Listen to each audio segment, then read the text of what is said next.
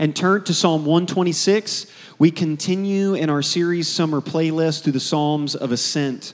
And because we are grateful that God has spoken when we read this text, at the end of the reading of the text, I will say, This is the word of the Lord. And we proclaim together out loud, Thanks be to God. Psalm 126, the word of God for the people of God. When the Lord restored the fortunes of Zion, we were like those who dream. Then our mouth was filled with laughter and our tongue with shouts of joy. Then they said among the nations, The Lord has done great things for them. The Lord has done great things for us, and we are glad. Restore our fortunes, O Lord, like streams in the Negeb. Those who sow in tears shall reap with shouts of joy. He who goes out weeping, bearing the seed for sowing, shall come home with shouts of joy, bringing his sheaves with him. This is the word of the Lord. Well, good morning, Westside. Good morning. Give me just a second. I'm going to start this timer on my phone because if I'm not constrained, then you'll be here forever and you won't ever have the chance to come back because you won't ever leave. It's like Hotel California up in this joint. All right, so we're continuing our series, Summer Playlist. For those of you who may not know, um, we have actually been looking at what are called the Psalms of Ascent in the Bible, in the book of Psalms, and it's specifically Psalms 120 through Psalm 134. And these are essentially like the playlist that the people of Israel would, would not just listen to and consume, but would sing aloud as they journeyed from their various locations and their tribes to Jerusalem for the various feasts and festivals. And so they would sing these on the journey. And so we've taken a look at this map week after week, and, and what the people of Israel would do is they would come from their, their various tribes and locations, and they would follow down the Jordan River, and, or the River Jordan, however you want to say it, and then they would come down all the way to the lowest geographical point on the planet, which is the Dead Sea. And then they would turn west, and they would look up towards Jerusalem, which is surrounded by mountains and set up there on those hills and they would travel there. They would ascend to Jerusalem, and that's why they would sing these psalms of ascent. So they would sing these songs on the journey. And we're about halfway through now, a little bit under halfway, and we're at Psalm 126. And we've kind of looked at beautiful applications of, of what these psalms have for our everyday lives here and now. Because we've been, we've been saying over and over again that the physical journey of the Psalms of Ascent are a picture of our spiritual journey with Jesus Christ here in 2019. And so we've seen everything from repentance to what God's help is like to how we are secure in our faith, and that moves us to maturity in our faith, how we can't do this thing alone, and how there aren't any shortcuts for us when it comes to journeying this life with Christ. And so this morning, we're going to do the same thing that we've done for the last six weeks. We're going to look at the text and we're going to break it down and take a look at what implications, what the physical journey looks like for the people of Israel in this psalm, and how that is a picture of our spiritual journey with Jesus. And so we'll start with this. Uh, in January of this year, January 1st, a TV show was released on Netflix. Has like a 76% on Rotten Tomatoes. For those of you who know or care, that's really high for a TV show. And it's been critiqued and reviewed by newspapers, or newspapers aren't a thing, by, by internet news and columns and articles that you can find online, positive and negative. And it's actually probably literally, tangibly affected the way that you live in your own home and life. The TV show is called Tidying Up with Marie Kondo. Raise your hand if, yeah, I see some of you looking at each other like, I watched that show. I've, I have not seen an episode of it yet, but I've read up the premise, and, and it's really interesting. Like, Marie goes into your house, which number one is uh, crazy for me, like if, for a complete stranger to come in. And number two, she tells you what to do with your stuff, which is insane. But she basically says you need to go from this room, from your laundry room to your pantry to your bedrooms and your closet and your kitchen, take everything that you own out of the drawers, off the shelves, and put in a pile in the middle of the room and go through every piece and pick it up and ask yourself if you need it. Do I really need this? Is this something that I want around the house? And it was so impactful that by January 7th, one like six days after this TV show was released, Washington, D.C.'s Goodwill, they, they ran their numbers on their donation records and they were up by 66% seven days of this show being out, six days. And then the following month, uh, in the middle of February, so the TV show had only been like a month and a half old, the national record for Goodwill for donations was up by 22% and rising. That's national, that's not just DC. And it's all from people going to this TV show and looking at Marie Kondo saying, hey, grab your stuff, pick up an item, hold it close to you, and ask yourself this question Does it spark joy? And I don't know if you've ever gone to your kitchen and like held your toaster and said, like, does this spark joy? Some of you are like, yes, it makes me toast. I love this thing. But it's interesting that how, how high of a, of a return this, this TV show basically had in terms of ratings and views and all of that because people, I, I, can guarantee you, no one likes cleaning their house. Nobody likes gathering everything and making a massive mess to try and make it cleaner. They're going because she's, she's tapping on something that we're all after.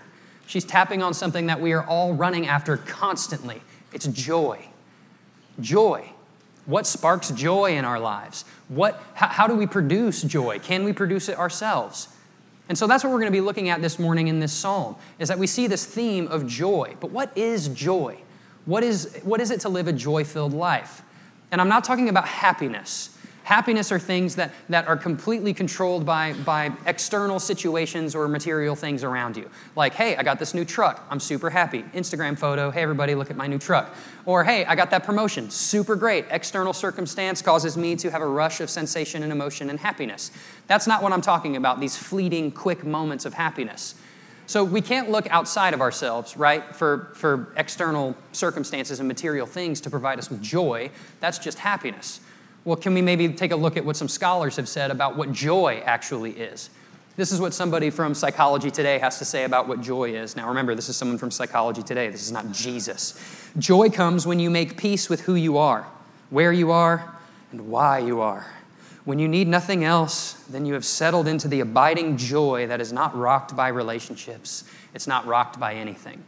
Listen, I have a great respect for whoever wrote that because they are a psychologist, and I could never do that. It'd be extremely stressful and extremely impractical. But they're, they're tapping at something that makes sense. But what they're basically saying is joy comes from inside of you. Joy is that spark that Oprah Winfrey would say that, that is deep down inside of you that you can produce for yourself. But as believers and, and adherers to God, God's word, we do not believe that. That Jeremiah 17 9 says, The heart is desperately wicked who can understand it? So I don't know why you would want to pull joy from something like that, or at least attempt to.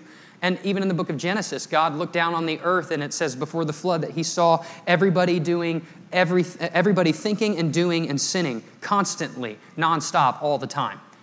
That humanity itself is broken. And so we can't pull this joy from ourselves, and we obviously can't get joy from the things around us. And so, what we're going to look at this morning from the premise, we're going to look at everything in this text from the premise of what we believe, which is this the source of joy is found in Jesus. We believe, as believers in 2019, that the source of joy is found in Jesus. If you were here in the beginning of the year in January, we went through a series called Abide. And it was kind of a word for us as, as believers and as a body of West, at Westside here in Poplar Bluff in 2019 that we would abide in Jesus. And I hope that journey is going well for you. And if you remember, Jesus has repeated statements of abide in me and I in you. Apart from me, you can do nothing. And there's this idea of not being separated from Jesus, but once we're in him, that we are with him.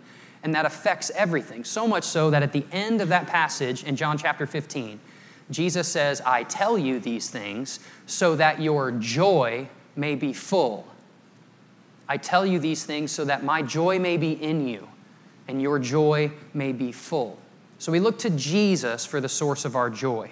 But what does a joy filled life look like? So that's what we're going to look at this morning. We're going to unpack what a joy filled life looks like. We're going to see that a joy filled life sees what God has done, a joy filled life shares its story, and a joy filled life, uh, I'm sorry, stays faithful on the journey. Excuse me. So let's get right into that first one. A joy filled life sees what God has done. See what God has done. Look down at your Bibles in verses 1 and 2 of Psalm 126. What's the first word? When. Let's try that again and see if you guys are looking down at your Bible. But what's the first word? When. when. All right. When the Lord restored the fortunes of Zion, we were like those who dream. Then our mouth was filled with laughter and our tongue with shouts of joy. I want you to underline that line restored the fortunes. When the Lord restored the fortunes. And here's what I don't want you to think about when you read that line in the future or later in this service. I don't want you to think about an Israelite sitting at a slot machine, pulling on it, and finally bar, bar, bar, and all the money comes out the bottom. Yeah, my fortunes are restored. That's not what we're talking about here, and I don't believe that's what the, the psalmist is getting at. How many of you ladies are in, in, a James pod doing your James study with the book? You guys have been using Blue Letter Bible to get in there and, and kind of do some word studies? You can do it too. Blue Letter Bible is what I use to kind of dig up what this actually translates to. Restored the fortunes actually translates to brought back the captives. Brought back the captives. Write that in the margins of your Bible because that opens up a huge door for us and kind of the pathway of which we will take when looking and picking this text apart. The Lord brought back the captives of Zion. We were like those who dream. That sounds familiar, right? It's a theme that we've constantly been hearing and be re- being reminded of all through this journey in the Psalms of Ascent. They're remembering the Exodus.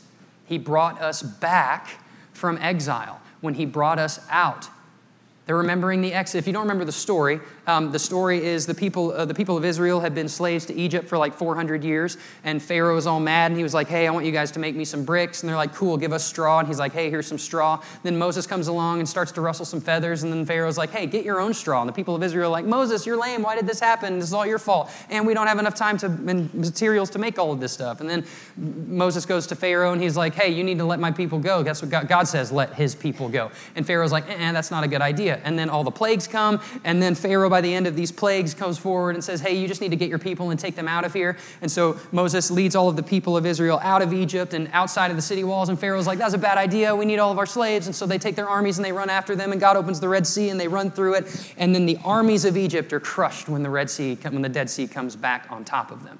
And right after the Lord faithfully delivers them from 400 years of slavery, Moses turns to his people after the waters are closed and he says this in Exodus chapter 13. Then Moses said to the people, Remember this day in which you came out from Egypt, out of the house of slavery, for by a strong hand the Lord brought you from this place. The people of Israel are singing of what God had done. They are singing when the Lord brought back the captives, and they are being called to remember. So they're seeing what God has done. He delivered them out of slavery and delivered them out of Egypt. What has God done for you? Do you remember? Can you see what God has done in your life? I mean, let's just go practical with it. Like a lot of you have vehicles, you drove yourself to church. God is the provider of that and everything else that you have and own. A lot of you have uh, homes that you have shel- you have a shelter and a, and a means of, of income or a job so you, can, so you can feed and clothe your family and shelter them as well.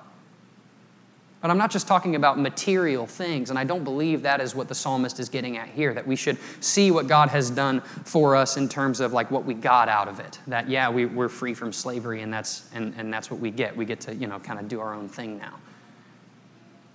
They're remembering something greater.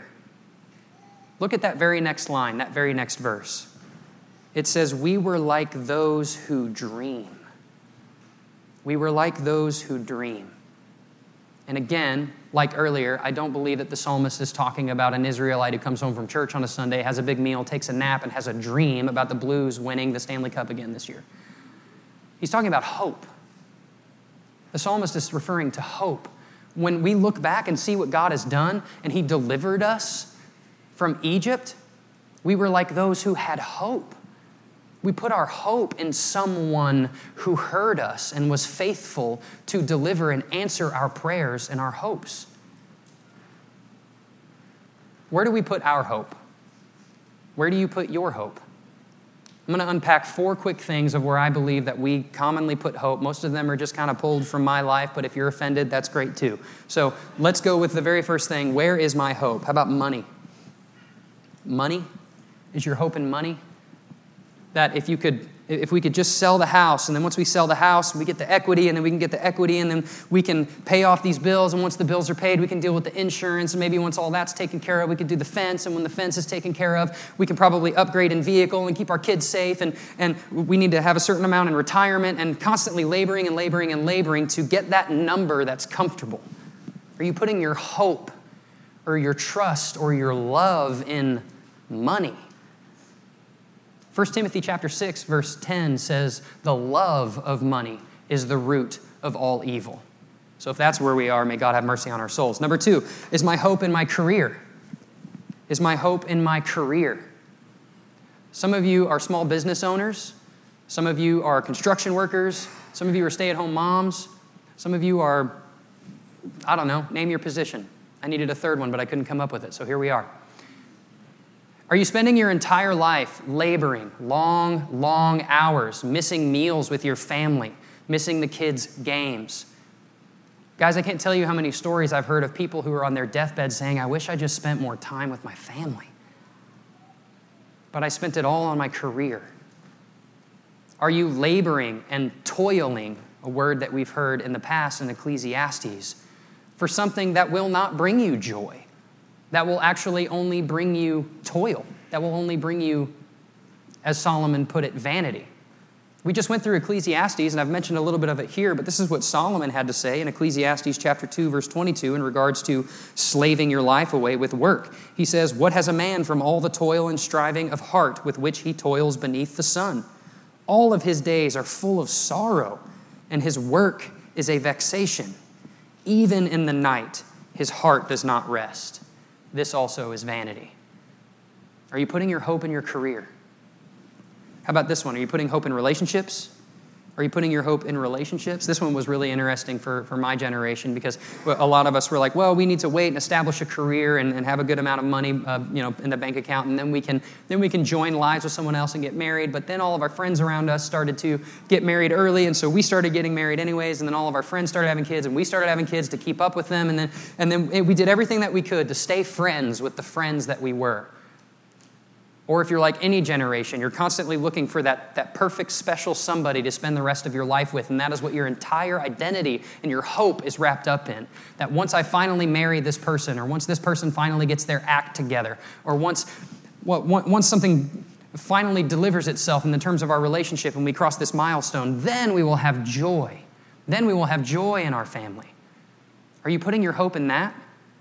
Eugene Peterson has an interesting thing to say from his book, A Long Obedience in the Same Direction, in regards to relationships. He says, A common but futile strategy for achieving joy is trying to eliminate things that hurt.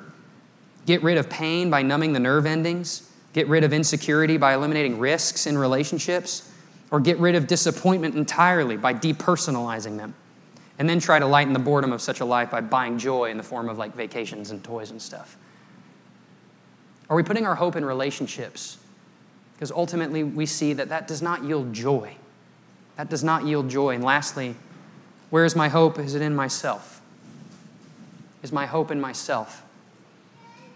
That if everyone around me would just understand that this is how I am and they would deal with the way I talk or the way that I think, and I never challenge myself or I never step out and try and join a community group or I never try and try and get involved with people and create new relationships. Everybody just needs to understand that this is how I am and this is me. Is that you? Because if, if, if that's you, you're putting your hope in yourself. That the only hope that you have in your life is what you can produce on your own. St. Augustine said that pride is the mother of all sin. She's pregnant with all the rest. And if you're walking down that path, you'll walk down a lot of others. I don't wear a cape, man. I'm, I'm speaking from experience. Just ask my wife, I'm the most prideful person in this room. So, if our hope is in money, our career, relationships, or ourselves, we're obviously not doing well. We obviously have put our hope in something that is not going to yield joy, is not even going to yield something good for us. But where did the people of Israel have their hope? They had their hope in a God who hears them. They had their hope in a God who opens his ears and responds and delivers them Look what it says here in Exodus chapter 2, verses 23 through 25. During those many days, the king of Egypt died, and the people of Israel groaned because of their slavery and cried out for help. Their cry for rescue from slavery came up to God, and God heard their groaning. And God remembered his covenant with Abraham and Isaac and Jacob. God saw the people of Israel, and God knew. In the same way that God was faithful to those who put their hope in him when they were slaves for 400 years God is faithful when you put your hope in Him. Why does the location of our hope matter? Because the location of your hope determines the outcome of your joy. The location of your hope determines the outcome of your joy. If your hope is in yourself or in your money or in your career or in your finances, any of these things, they will not produce joy. They may produce happiness for some time, but it will not be lasting joy. We believe that the source of joy is found in Jesus. And so, if we put our hope and our faith in Christ, that is where our joy will come from. That is where our joy will draw from. Psalm 42 5 says, Why are you downcast, O my soul? Hope in God. I shall again praise him, my help and my God. So we see that the joy filled life, we put our hope in Jesus because the location of our hope determines the outcome of our joy. And we see where our hope comes from because we see what God has done. But the joy filled life also shares its story. You need to share your story. Share your story. Look down at your Bible in verses 2, the second half of verse 2 through 3. Then they said among the nations, The Lord has done great things for them. The Lord has done great things for us, and we are glad. The Lord has done great things for us, and we are glad. It says that the nations, the surrounding nations, knew of what took place with the nation of Israel and how God delivered them out of Egypt. How did they know? How did they know? Because Israel talked about it all the time. They had feasts and festivals that were all surrounding, remembering what God had done for them. All of their songs, tons of the psalm, all of the songs in the Psalms of Ascent reference to it, and a lot of the Psalms throughout the entire book of Psalms reference it. A, a massive part of the Old Testament is constantly looking back and being and remembering what God had done for them, and so they were talking about it all the time. Everyone around them knew what happened and how the Lord had done great things for them. This is a picture of our oldest daughter, Jessie Ray. Every morning, I go into the room and I get Jessie up, I change her diaper, get her some milk, and we sit down and we read. And she likes to read. And right now, lately, it's one fish, two fish, red fish, blue fish. And, and so we do that, and then we do breakfast, and I go to work. And then when I come home from work, she's like waiting for me at the laundry room, like saying, Daddy, read. And she holds up the book, and then I, go, I come inside, we sit down, and we read. Jesse knows this story really well because we've read it multiple times. And when we're done reading 75 pages of one fish, two fish, red fish, blue fish, he says again. And then we read it again and again and again. And she can't even read, but she recites it because she's hearing it, because she knows it. Kayla and I know this really, really, really well. One fish, two fish, red fish, blue fish, black fish, blue fish, old fish, new fish. This one has a little star. This one has a little car. Say what a lot of fish there are. What, why, why do I know that? Why do I know the lyrics? Why do I know the words to this book? Because it's constantly on repeat in our house. I'm constantly sharing this story with my daughter, and therefore, all of us, the surrounding nations around Jesse, if you will, all know the story of one fish, two fish, red fish, blue fish. The people of Israel were no different. Are we different? Do we share our story? Did you know you have a story to tell? If you believe in the name of Jesus Christ and He has resurrected you from the dead, you have a story to tell, man. You have a story. We need to share our story, and it affects those around us. Verse 2 says that the surrounding nations said the Lord has done great things for them. People know. People are listening and watching your lives. So, what is my story? If you need a refresher, what is my story? Well, first, it's this it's what God did for you. It's what God did for you or for me. You can put you or me in that second blank. That's totally up to you. What God did for me. Look down at your Bible in verse 2. The Lord has done great things for them the Lord has done great things for us. I want you to circle that word for in both of those verses. What's the for there for? What is the for there for? It's there because it implies that God did something for them that they could not do themselves. The Lord has done great things for them. And then Israel acknowledging, yes, the Lord has done great things for us. What did He do for you that you could not do yourself? Colossians chapter 2 refreshes our memory in verses 13 and 14. And you who were dead in your trespasses, God made alive together with him, having forgiven us all our trespasses by canceling the record of debt that stood against us with its legal demands. This he set aside, nailing it to the cross. That is what he has done for you that you could not do yourself that in, that in, in Ephesians it says that he reached down into the depth and the death, the depths of death and darkness, even when you were dead in your sins, and made you alive together with Christ. By grace, you have been saved. Grace is something that you can't earn, you can't do for yourself. It's a gift from an unobligated giver. So, so that's your story, what Jesus has done for you. Do you remember when the Lord saved you? If you see what God has done, see how He has delivered you from death, share your story. Share your story. And what is your story? It's what God did for you. But it's not just that, it's also how that changed you. It's also how that changed you. Look down at those verses again. And they said among the nations, The Lord has done great things for them. The Lord has done great things for us. And we are glad. We are glad. The nations of Israel understood. The people of Israel, when they sang this, I, I can, can hear them in my head singing this in a language I can't understand, but with so much joy with so much emphasis, singing, This is what God has done for us. He brought back the exiles, and now everybody around us knows. And now we are glad about that because we are constantly being reminded it's literally, literally birthing joy inside of us because of the Holy Spirit alive inside of us. That joy is now coming from Jesus alive in me, not from myself, but from Him. So it's not just what God did for you, but it's how that changed you. How has it changed you? Are you glad? I mean, we just, we just talked about it in Psalm 123 a couple weeks ago. I was glad when they said to me, Let us go into the house of the Lord. Are you glad? Not just to be here, but to be, to be saved, to see what God has done for you. Are you sharing that? Are you sharing your story? Is it changing you? Is it affecting you? If you're not sharing your story, you should be.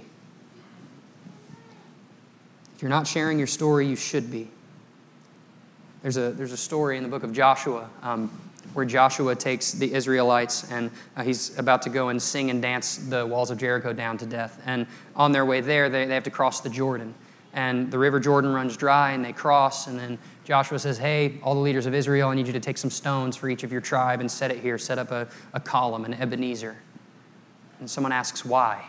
And he says this and he said to the people of Israel, When your children ask their fathers in time to come, What do these stones mean? Then you shall let your children know.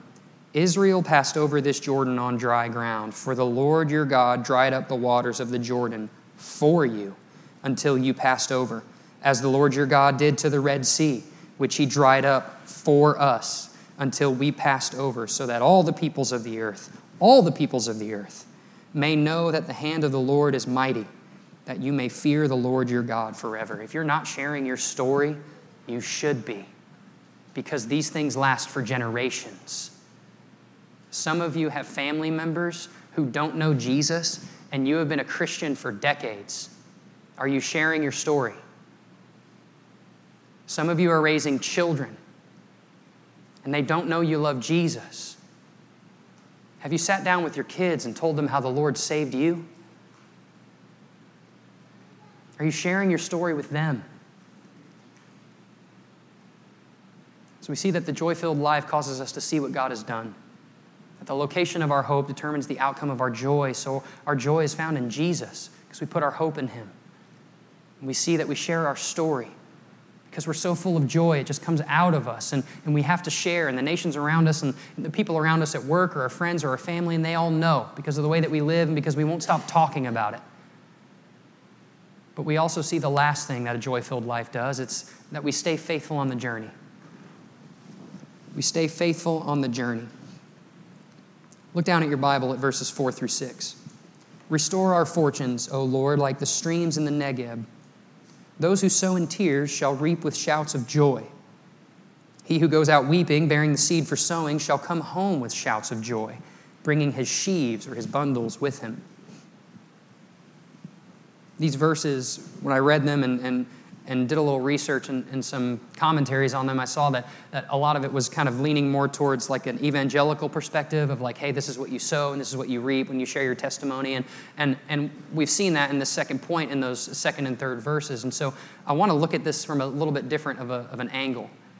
When you read the text, you see this, this, this pattern. You see it broken up into three parts that we look back and we see what God has done you see that when the Lord restored our fortunes or brought back the captives, we were like those who dream. And then you see the second portion, which is kind of sharing your story. The nations around us all know, hey, the Lord's done great things for him, and he has, and we're glad about it. And then we move to farming. Like, how does that transition make sense? What, what is the psalmist trying to tell us? I believe that the psalmist is trying to tell us that to stay faithful on the journey, we, that affects the way that we live day to day. It affects the way that we go to our jobs and the way that we handle ourselves, the way that we handle our, our workplace relationships or, or our jobs themselves or our money or the way that we treat our family members, the investments that we make in relationships, and all of these things. So, what, what, is it to, what, what is it to stay faithful on the journey? If we see that the people of Israel are singing, Hey, restore our fortunes like streams in the Negeb, those who sow in tears shall reap with shouts of joy. He who goes out weeping, bearing the seed for sowing, shall come home with shouts of joy, bringing his sheaves with him.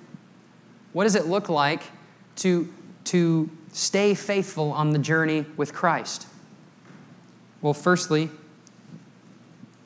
I believe that we need to work well. We need to work well. Look at verses 5 and 6. Look at verse 5. Those who sow in tears. And verse 6. He who goes out weeping. He who goes out weeping.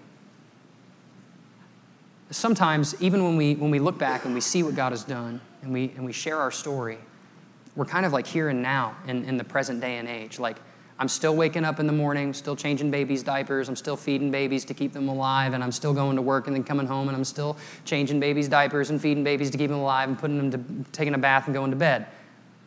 Or I'm still going to the same office every some of you have been in the same career for the last 30 years.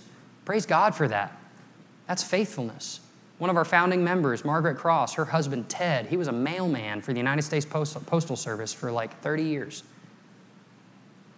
and sometimes going to the same place day after day after day, even though God has done great things for us, we are kind of mundane. Th- things in our life seem mundane or dry or dead. Like, what's the purpose? I come here every day and I stare at this screen. What's the purpose? I come here every day and I, and I swing this hammer over and over again. This is a picture of the Negeb desert. In verse 4, it says, Restore our fortunes, O Lord, like streams in the Negeb. And this is a region that's around Jerusalem. It's completely dry, it's desert, nothing really grows there, apart from one time, of, a few times in the year when, when the rains come. When the rains come and, and streams run through the valley, like streams in the Negev, it looks like this. It bursts to life. It comes to life. Why would they reference this?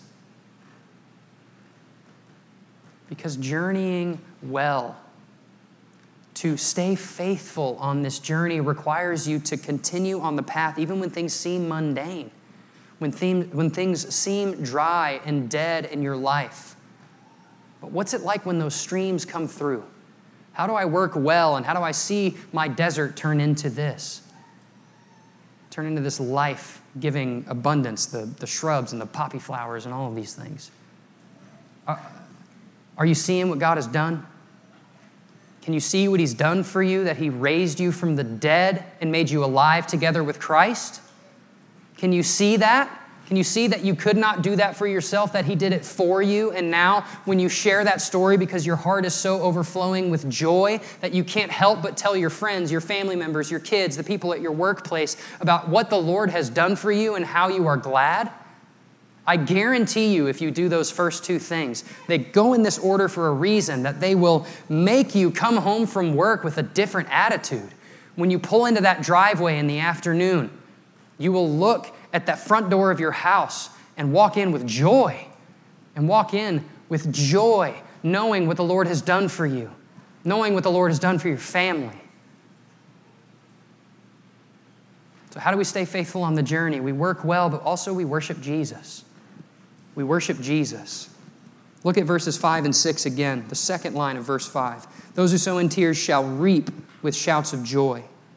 He who goes out weeping, bearing the seed for sowing, shall come home with shouts of joy, bringing his sheaves with him. Bringing his sheaves with him, his bundles. Listen, when we remember what God has done and we share, And going to work changes the way, oh, I'm sorry, it changes the way that we go to work and the way that we, the way that we engage with our workplace and, and what we do on a day to day basis. We give God glory staying faithful on the journey. We worship Jesus because that is what He has called us to do, even when things are difficult, even when things are hard. 1 Peter chapter 1, verses 8 through 9 say this Though you have not seen Him, you love Him.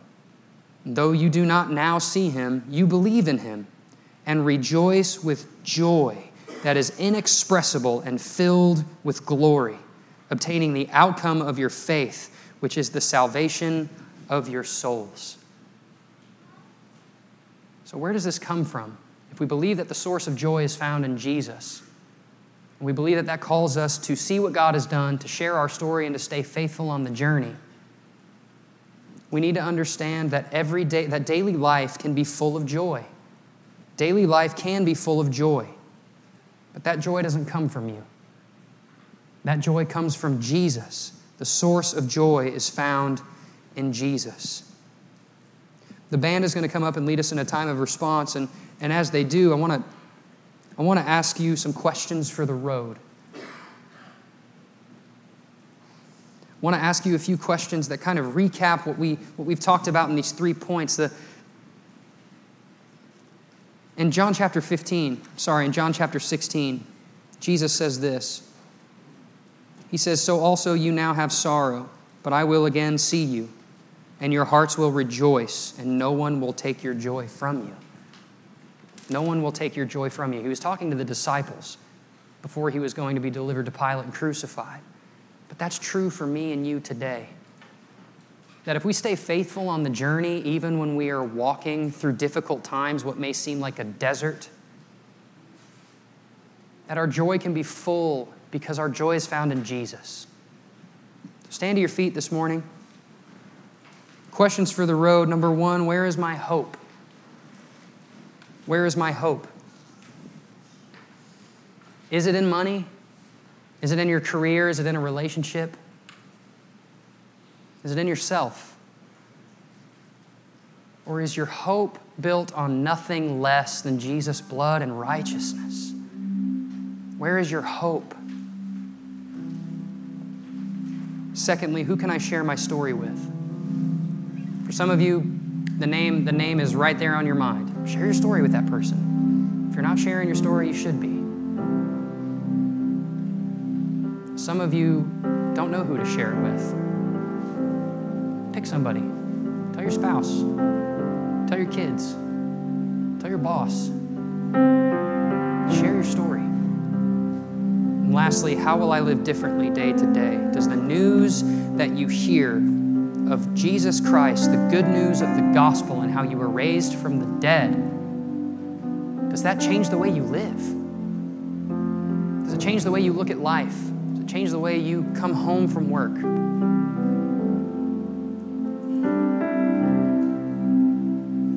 We have to understand that the true source of joy is only found in Jesus, nowhere else. Would you pray with us this morning? Heavenly Father, thank you for your Son, the living hope.